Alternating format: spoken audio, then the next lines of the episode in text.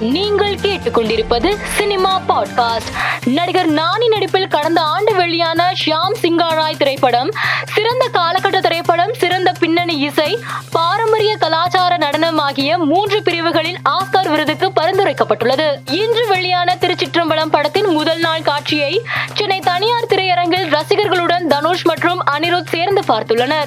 இந்த வீடியோ தற்போது சமூக வலைதளத்தில் வைரலாகி வருகிறது. நடிகர் சூரி ராமேஸ்வரத்தில் உள்ள ராமநாத சுவாமி கோவிலுக்கு போலீஸ் பாதுகாப்புடன் சென்று சாமி தரிசனம் செய்துள்ளார். ஹைதராபாத்தில் உள்ள போலீஸ் அகாடமியில் நடந்த படப்பிடிப்பில் பங்கேற்ற நாசர் படிக்கட்டுகளில் இறங்கி வந்தபோது கால் வலிக்கு கீழே விழுந்துள்ளார்.